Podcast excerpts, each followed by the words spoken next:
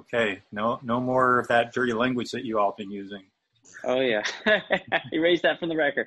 Um, okay, so we're in the middle of chapter thirty-five. We're on page three eighty-eight slash three eighty-nine. I forgot something. Your book. And the story begins. Aren't you supposed to say it so begins or something? the story begins. There we go. I, I did forget. This is an important chapter. Um, that's not to say the other ones aren't, but I see this chapter as so relevant um, to our understanding of Judaism, to our concept of Judaism in general, our relationship with God, and our relationship with people. Last week we discussed a an important paradigm shift. In a relationship, our actions are more valuable than our passions. What the Alter Rebbe is tr- the author of the Tanya is trying to address is how is the Beinoni, who is perfect at mastering his actions but not his passions, how is he supposed to justify his existence knowing that he's never going to master his passion, uh, uh, controlling his passion? He's never going to be at tzaddik. He's never going to totally internalize the divine soul. He's just going to be action centered. How is he going to justify his existence? What am I here for? If I'm never, if I have this Yetzer Hara, if I have this evil inclination or an animal soul within me, and I have this internal battle, and I'm never going to transform it, I'm just going to suppress it. So, what's the point in an endless battle? So, what the author is trying to do here is shift our focus into realizing the value that action has over passion. Essentially, and we'll soon see how this actually um, this will make more sense as um, as we unpack the chapter. There's an advantage to a Beinoni over a tzaddik. In many ways, a Beinoni has a more selfless relationship with God than a tzaddik does. And we'll soon explain what that means. But before we do that, we have a parable.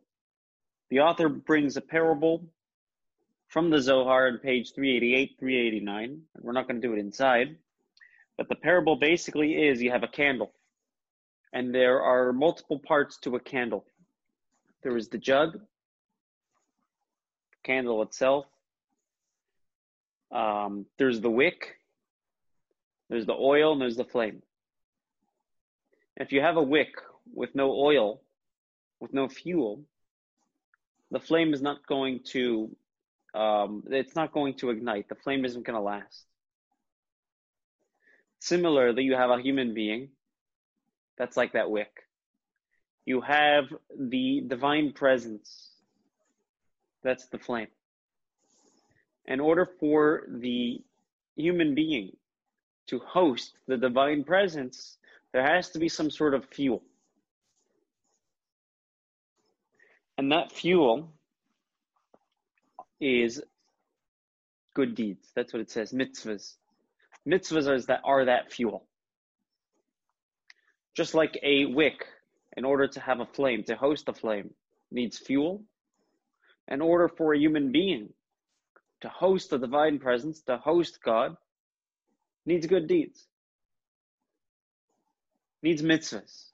It needs action.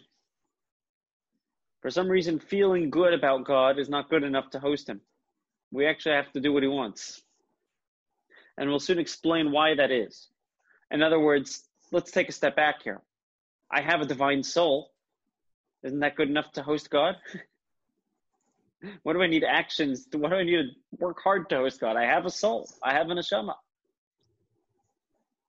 For some reason, that's not sufficient. Let's take a look on page 390, the uh, second bold paragraph, the second bold English paragraph. Starts with the implication here is.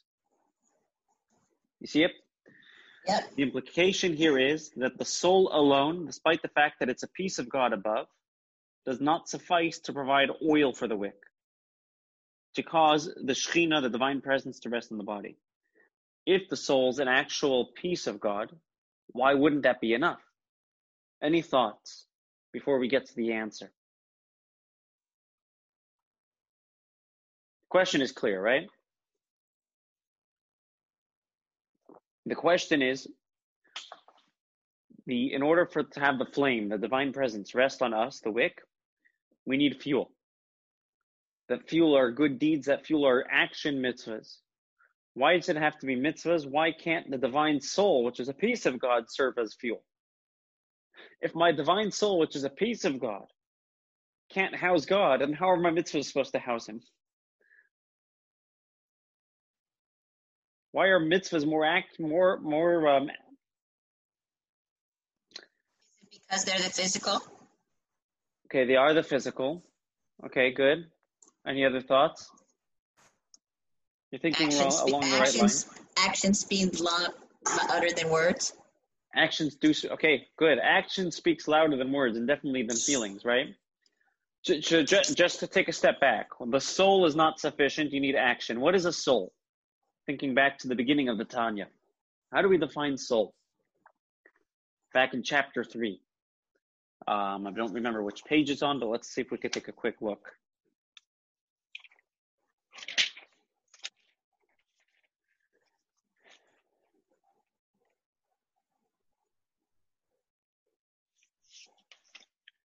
On.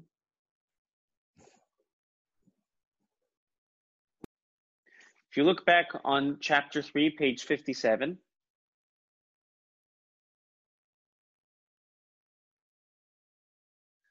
um, it's the third paragraph of the page in English. Just as God has two types of sefiros, serving his inner self and the external world. That sounds confusing, but just don't worry about that for a second.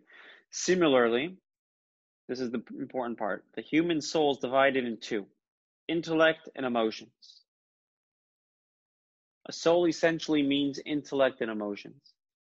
How I intellectually and emotionally experience life. And th- that was basically the foundation of the Latanya. We have two souls, we have two sets of intellect and emotions. We have the divine intellect and emotions, the animal soul intellect and emotions, and they're constantly trying to dominate us. Who's going to take over? Right? Um, so now back over here. Let's take a look back in our chapter, page uh, 390. The soul is not sufficient to serve as fuel, which means how I think and how I feel about God, how well I understand Him, and how I feel about Him isn't sufficient enough to house Him. That's not going to be good enough oil. I need actual behavior, right? Let's think about that in our relationship with people. How you understand somebody or how you feel about him, about them, is not going to create, uh, is not going to be a sufficient relationship. You have to actually be of service to them, right?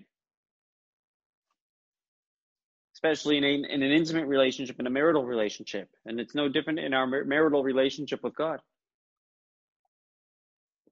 How I feel about God is, is important, don't get me wrong. And how I feel about anybody in a relationship is important.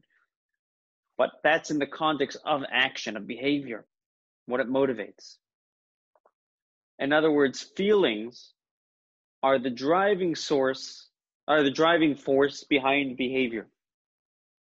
In fact, there's a, a modality of therapy, which I absolutely am fascinated by, called solution focused brief therapy. Has anybody heard of it? It's relatively new. It basically focuses on solutions, not on the person's feelings. And the reason, you know, on behaviors. How can we make some sort of change? Because um, dysfunction, whether it be relational dysfunction or psychological dysfunction, um, happens in cycles. The goal of the therapist is to break that cycle by getting the client to make some sort of behavioral change. Now, one may argue and say, hey, if you're focusing on behavior, aren't we supposed to be dealing with their emotions? Isn't that what's important here?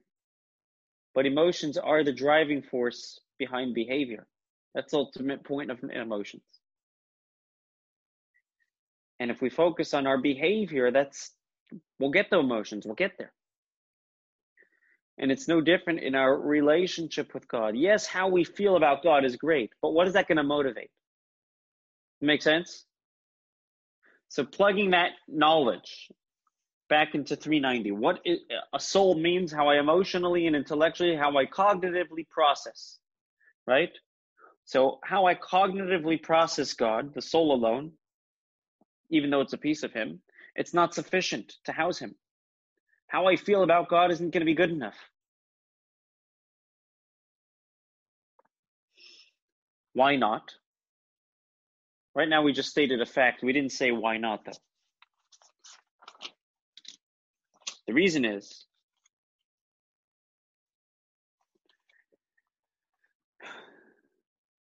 let's take a look on uh, right where it says section three why mitzvahs make the Shekhinah, the divine presence, shine. We'll read it inside. Everybody's with me, right? Everything's clear or unclear? Yeah, raise your hand if you're good. Mike, I don't see your hand. No, I'm just kidding. I'm just teasing you. Um, the answer, okay, right under section three, the answer will be clarified and explained for any intelligent person in the following lines. That's a lot of pressure there, by the way. no, I'm um, now, a person's soul, second paragraph, right where it says section three, and now a person's soul, even if that person is a tzaddik, worshiping God with reverence and pleasurable love. So even if you've totally internalized the divine soul and you're over the hill on cloud nine about how you feel about God, you just love God, you really do. And you revere Him genuinely, right? That's not an experience we all have too often. But this is the way this person lives life. Even if you're on such a level, which is rare, nevertheless, that soul does not lose its separate identity completely. In other words, it doesn't have bittul. Love is not bittul. It's actually the antithesis of bittul, right? Which would enable it to be extinguished and literally absorbed in God's light and merge completely with the absolute unity. Rather, I'm going to read to the next paragraph right underwards, right, right under. Rather, the soul retains its separate identity as one who is reverent of God and a lover of God, but he's not one with God. Right? The goal in a relationship is to become one. Right? Actually, if, you know, our our we've been saying this a lot. Our relationship with God is likened to a marriage. That's how King Solomon, in his book Song of Songs, Shir Hashirim, one of the books of the Bible, describes our relationship with Him as a marital relationship. Look at the first um, informal marriage in the Torah, Adam and Eve. It says a person should, a man should leave his parents' home, cleave to his wife, and become one. The goal in the relationship is intimacy, to become one. To become one means it can't be about you. It has to be about the relationship if my focus is my love of God, it becomes about me, not about the relationship.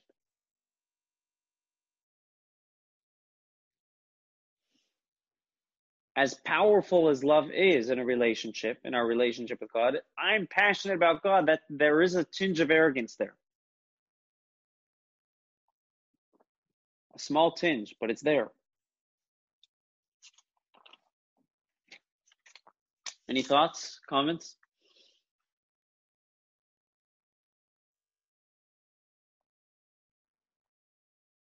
So in the uh, V'ahavta, he starts out with the feelings and then he goes to the action. Right? Exactly. So Exactly. when In other words, the purpose of feeling. Sorry, what? I didn't mean to cut you off. Sorry. one the other. So What? You can't have one without the other. Well, you you can. It's just not conducive. In other words, it's not the goal.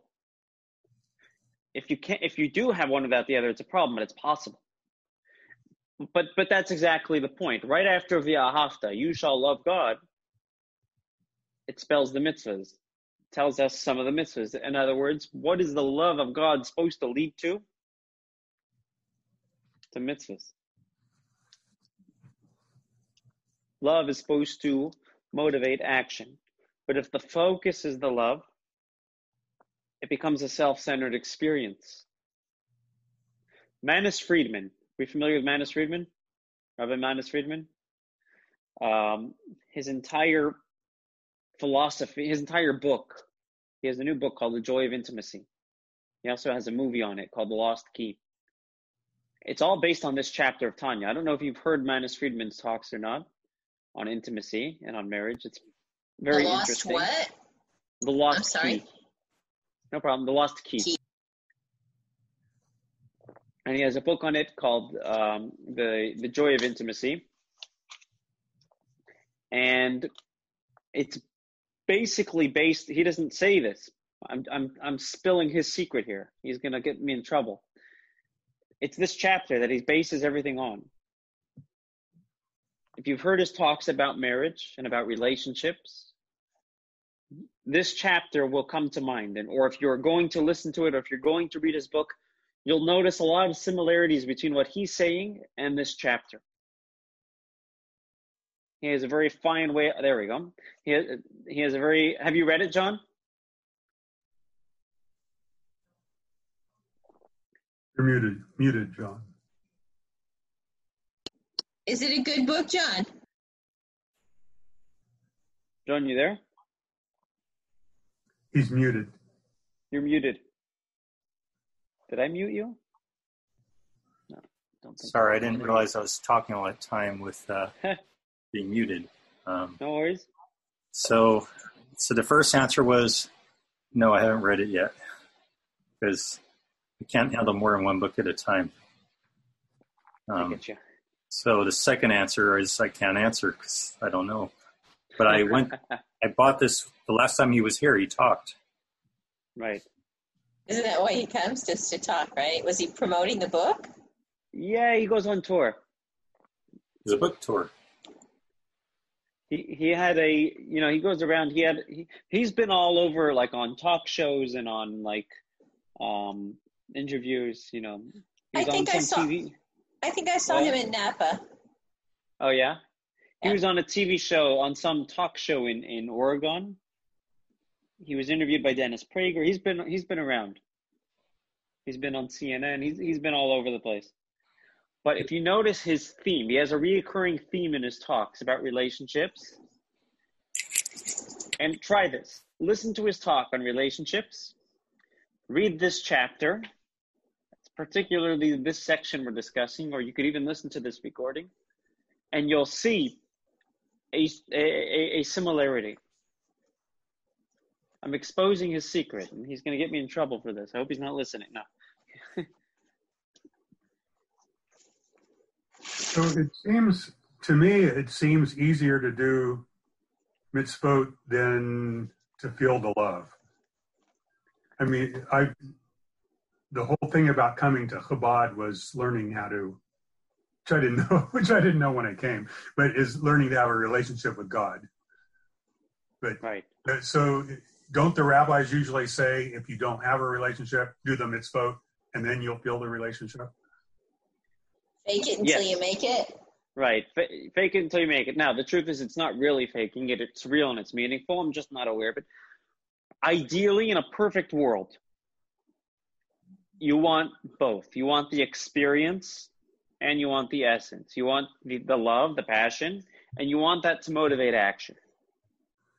But there is going to be times in our life where we're not because we're not perfect we're not a tzaddik that we're going to have one or a choice between one or the other. Right? I could do something i could do what god wants or i could do what makes me feel good about god right i can make it about god or i can make it about me ideally we want to bridge the two i want to make it about god and i want it to feel meaningful because that that makes it more intimate. That makes the relationship intimate when we're interested in our relationship with God. But sometimes we're going to have a choice between one and the other. And it's either going to be about God or it's going to be about me. And in other words, it's going to be about what God wants us to do or about how we feel, even within the context of the relationship. And if we have that choice and we're stuck in that dilemma, we really should make it not about us, but about God, because that's ultimately the purpose. And it's no different in a relationship, in, in an interpersonal relationship. Ideally, you want to serve in the relationship, and that's something you want to be passionate about. But if it's just passion against just service, one feels good, but it's self oriented. And one is not, doesn't feel good, but it's relationship oriented. What feels good? What's going to keep the relationship going? What kept Judaism going for thousands of years, throughout persecution, throughout expulsion. Am I pronouncing that right? Uh, throughout the Holocaust, throughout the Spanish Inquisition, throughout throughout history, what kept Judaism alive was not our passion, but our commitment. Essentially, our actions.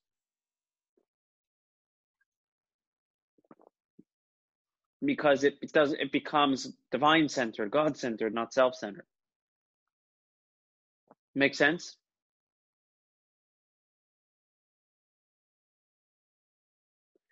That's not to um, that, that that's not to minimize the importance of love in a mitzvah, of passion in a mitzvah. Ultimately, that's what the Hasidic movement came to do, is to re-inspire a feeling in mitzvah. So it's not this dry observance. But it's important to appreciate the value that a mitzvah has even without action. Sorry, even without passion. In the sense that it's divine centered. And we'll explain how that is, how that works, as this will become more clear in a few minutes as we unpack this. So we just ended off saying what we just read that however passionate we may feel about our relationship, we're an independent existence. We don't have bittul. Right? Bittul means I'm part of something bigger than myself, not about me. But if I'm centering it around how I feel, I'm making it about me. Let's take a look on the bottom of 390, the last bold paragraph, all the way in the bottom. But this is not the case with mitzvahs and good deeds. Not the case. Because those are the will of God Himself totally emerged with Him. So it's not about, it's not feeling good about Him, it's actually being one with Him. It's not about feeling good about God, it's being one with God.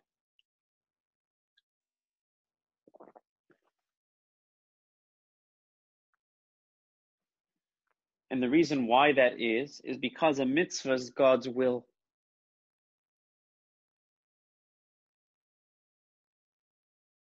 You could love someone or you could do what you or you could do what they want. Right? Which one of, one of them is, if you have them both, that's a deep relationship. That's great. But if you only have one, right, you love someone, but you don't really care about what they want. You just care about the experience of love. That's not necessarily functional. Sounds kind of empty. It, it, it is empty because it's all about feeling it and, and um, it's all about how I feel. It's self centered. A relationship centering around love, and it's not to say love is not important, God forbid. But when that's what it centers around, it's essentially about, each individual, how they feel, rather than the relationship itself. When it centers around mitzvahs, when it centers around filling the other's will, it becomes other centered.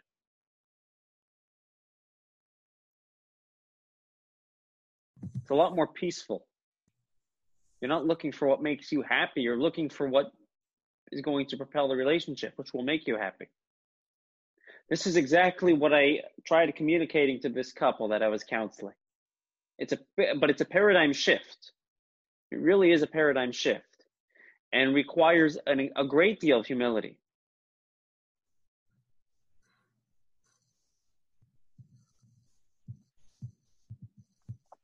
So you, uh, in a relationship, obviously you can't be in love with your spouse all the time. Maybe some people can. Maybe I'm abnormal, but uh, you fall. That, that's like the Beinoni. You know, in a tzaddik's in, in love with God all the time, right? The Beinoni isn't. During davening, he is, but he's not all the time. And you still have to do what's right and consider it for the other person, and then it comes back, right? Exactly. Exactly. And, and it's no different in our relationship with God. It's no different. So God would never make a uh, an improper request or a self-centered request or a request that is bad for you. I know right. that we have argued with God, like like Abraham did, but I would assume God never makes a request which is unhealthy. Or or, yeah, unre- or unreasonable? Or or unreasonable. And, and that's what um, makes a relationship deep by the way that level of trust. A person trusts their spouse that what they're demanding from them is necessary and helpful and not detrimental that's all you know that makes the relationship deep and it's the same with our relationship with god just like in our relationship with God, what, or in a relationship between people, what makes a relationship really strong? Trust. If there's no trust in the relationship, what is holding it together? You don't trust each other, so now you're looking over your shoulder. You know the. In our relationship with God, we have to trust Him. Trust that what He's asking us to do is actually good for us and it's good for the relationship. And sometimes the things that he asks us to do are even counterintuitive. And like Lynn, you put it well, we have to trust that it's reasonable, even though to our minds it seems unreasonable. It's a level of trust. You know, when we clearly know that God said to do something, and we say, "Yeah, I don't think that's what God meant. He couldn't have." You know, where's our trust in Him?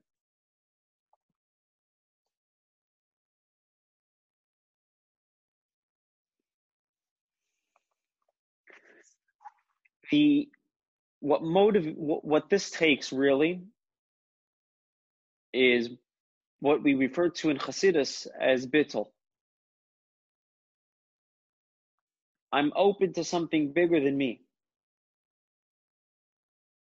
even though I don't get it fully. But just trust.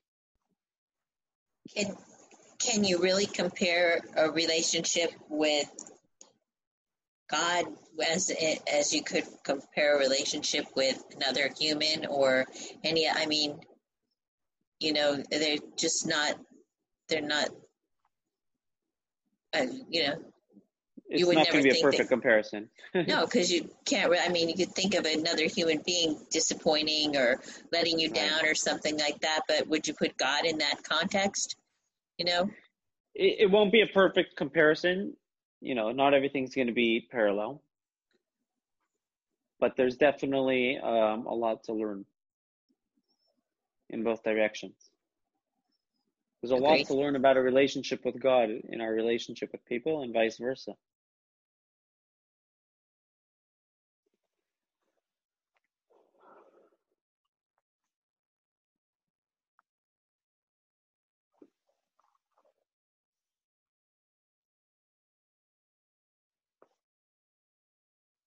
Let's take a look in the bottom of 391. And that now just to recap what we're saying, to put it real simply. the the trait of will is much uh, deeper than the trait of love. We do what God wants. It's about God. If I if I'm focused on just how I feel about God, loving God, it's about me. That's why actually in chapter four, we mentioned that the garments of the soul, which means the performance of mitzvahs, are on a higher level than the soul itself, than its wearer. Because the soul itself means its passion and its understanding of God. And we're saying that its garments, the performance of the mitzvahs, are even greater than that. For the same exact reason. One is self centered and one is God centered. Ultimately, we want to bridge the two. You want to be wearing those garments. You want your passion to motivate action so that it's meaningful.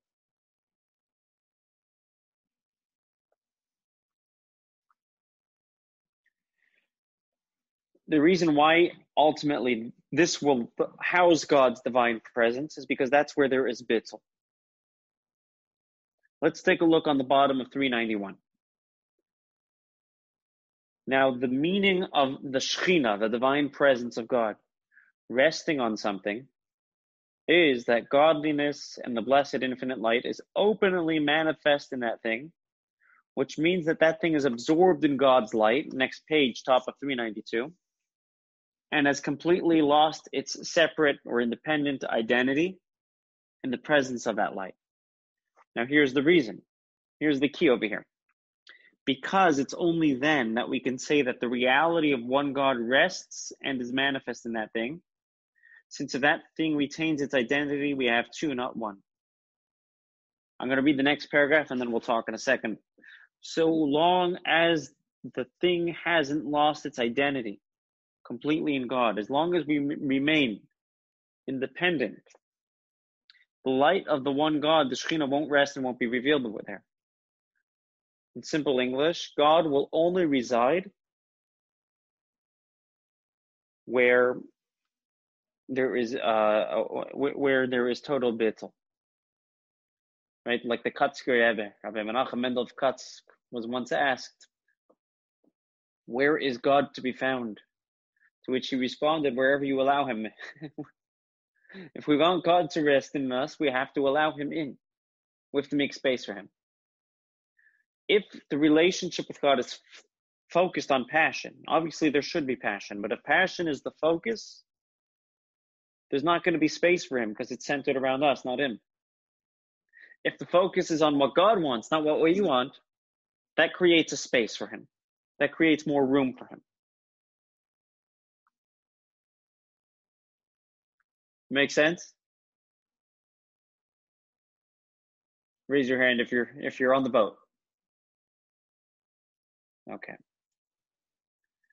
So let's take a look on um, in the middle of 392, the bold paragraph. Even a complete tzaddik who is bound with God, bound to God with great love, even if you're totally passionate, you can't be a vehicle for the light of one God to be revealed. Because in truth, no thought can ask, actually grasp him. However much you understand God and how much you feel about him, you can't really get him. You're just, it's just about how you get him, but it's not him. That's just how you understand him. Right? A, a, a parallel where I see this in, in interpersonal relationships is often in counseling. They warn the therapist that not you know make be careful when making big judgment calls on somebody else's life, on a client's life. Because what you see is an hour a week slice of their life. You don't really know them. You don't know them in the context of other relationships. You don't know them in the context other than how they are sitting in your office. You don't really know them, right? However much you're going to know them and sit with them and work with them, however vulnerable they're going to be, you know them in a very limited context. And it's the same in our relationship with God. We might feel passionate about God, and I might feel that I understand Him, and that I that's a very limited context. I'm a human being. I'm very limited. which means my feelings are not sufficient enough to actually get him. If I want to get him, I have to do what he wants.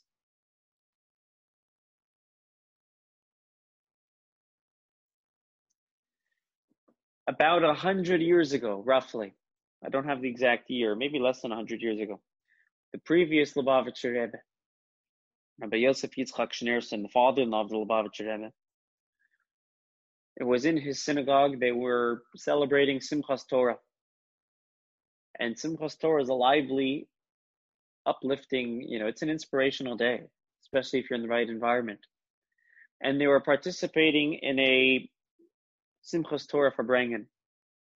They're sitting around the large table with tons of Hasidim, and they're saying L'chaims, and they're singing, and there's words of inspiration, and they're with their Rebbe, and there's, if you could just imagine, picture a moment, what the environment must, must have been like. Very positive environment, a very uplifting environment. The, it came time for Mincha, for the afternoon prayer. It was supposed to be at a scheduled time. And Rabbi Yosef Yitzchak's secretary was supposed to, um, he was in charge of the scheduling, and he was supposed to tell the Rebbe, hey, time for Mincha. But he was ex- enjoying this inspirational experience. So he decided to, to keep quiet, you know, let things go on. At some point, Rabbi Yosef Yitzchak noticed it's time for Mincha. And he looks over to his secretary and he says, uh uh-uh. uh He says, let me tell you something. Relative to God, this world is nothing. Because compare the world to Him. You can't. He's its creator. He said, go to the lowest level of heaven, where it's ex- an incredible divine experience.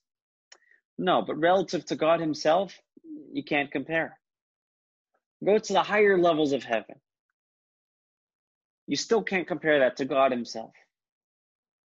You're not going to experience God, you're just how you feel about Him.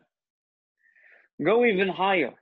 Go to, and he starts listing all these different Kabbalistic levels, levels that are not Kabbalistic levels, all the different levels as described in Kabbalah, different levels of heaven, different levels of divine experience. However high you're going to go, it's nothing compared to him. It's just how you feel about him. He says, You know how you get him? You come down into this physical world and you do mincha. He says, You're so caught up in the experience, which is what this Farbrengen was, which is a beautiful thing. But it's supposed to motivate mincha services, it's supposed to motivate action. If it's just the experience, it's what's the point? We're missing the point here. the, the Rebbe writes in Hayom Yom. Hayom Yom is a daily calendar, according to the Hebrew days of the year, of and it's a short dose of inspiration or an insight or a, a, um, a custom. It's one every single day. There's an entry for each day of the year. One of the entries of Hayom Yom was authored by the Lubavitcher Rebbe. One of the entries of Hayom Yom, he writes in the name of the Alter Rebbe, the author of the Tanya, that he once announced in the shul that the angels up in heaven, which are on fire in their relationship with God, they really are. They're super passionate. They would give everything up to answer Amen to Kaddish, like we do, which they can't do. They would give everything up if they could just say Amen in Kaddish. To us, it seems like nothing, but to them, it's more valuable than their passion because one is about God Himself and one is just about how we feel about God. They said for the next year, the way they would respond to Kaddish and Shul, that you could, it left an impact for an entire year. Um, there was a rabbi known as the Vilna Gaon, Rabbi Eliyahu of Vilna. He lived in the same uh, time period as the Alter Rebbe, as the author of the Tanya, he was a little bit older. They had a relationship. Put it that way. Um, put it at that. they had a relationship with each other. Vilna Gaon, Rabbi Eliyahu of Vilna, was on his deathbed and he was crying. And his student said to him, Rabbi, you're an incredible scholar you're an incredible uh, man of good deeds, and a person who loves God, reveres God, you're a Jewish leader, why are you crying? What are you worried about? You think you're going to go to hell? what are you worried about? Come on, Rabbi. So he said, I'll tell you what I'm worried about. In heaven, I'm just going to love God. Okay, good. But in this world, I get to experience Him. For a couple of pennies, I get to put on a pair of tzitzis. For a couple of pennies, I could buy a siddur and pray. For a couple of pennies, I can give charity, those pennies to charity. For a couple of pennies, relatively, I could buy a pair of tefillin and put them on. I could light the Shabbos candles. I can hear the shofar. I can have a relationship centered around what God wants. When I die and go to heaven, I'm going to experience God, but it's going to be centered around what God wants. It's going to be centered around how I feel. It's not going to be the ultimate relationship. That's why it says in Pirkei Avot, ethics of our fathers, one moment of teshuva and good deeds in this world is greater than the entire world to come. Because in the world to come, in heaven, it's an experience. And experiences are nice. But over here, it's actually God Himself that we can we, we can unite with. Although we don't yet feel it, we will when Mashiach comes, and we're going to talk about that in the coming chapter.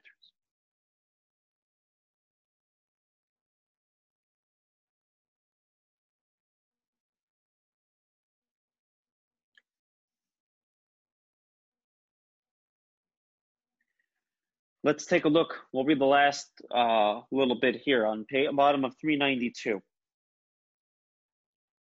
Bottom of 392, second to last paragraph. And if this is the case, that no thought can ask, actually grasp God, that's what the Zohar says. No thought can grasp him, which means the way you need to get him is not with thought. No thought can grasp him, which means he's graspable, not with thought, it's with action. And if this is the case, a person who loves God, since he's a separate entity and not nothing, he's not part of something bigger, amid such a consciousness of separateness because of his independence, no thought of his can grasp God at all. And the light of God won't rest and be revealed on him through thinking and feeling about God, which means, in English, however much I am passionate about God, that's just me about how I, that's just about how I feel about God. It's not God last paragraph on the bottom of 392 and then going to the top of 393. Rather, God's presence will rest through observing mitzvahs, which are undiluted will and wisdom of God, without the hiding of God's face, as we'll discuss below.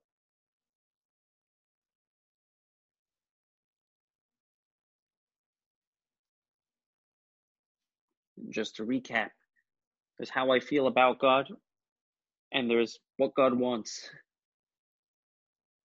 One is centered around me, one is centered around Him.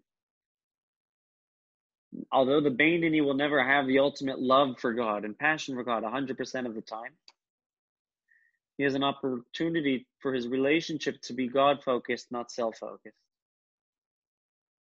Because it's focused more around action than around passion. That's not to say passion is not necessary or important, but when we have a choice between the two and we can't bridge them, ideally we would want to bridge them, but if we can't, make it about God, not ourselves. It makes the relationship more sustainable. That's my story, and I'm sticking to it. Okay, we're going off the record.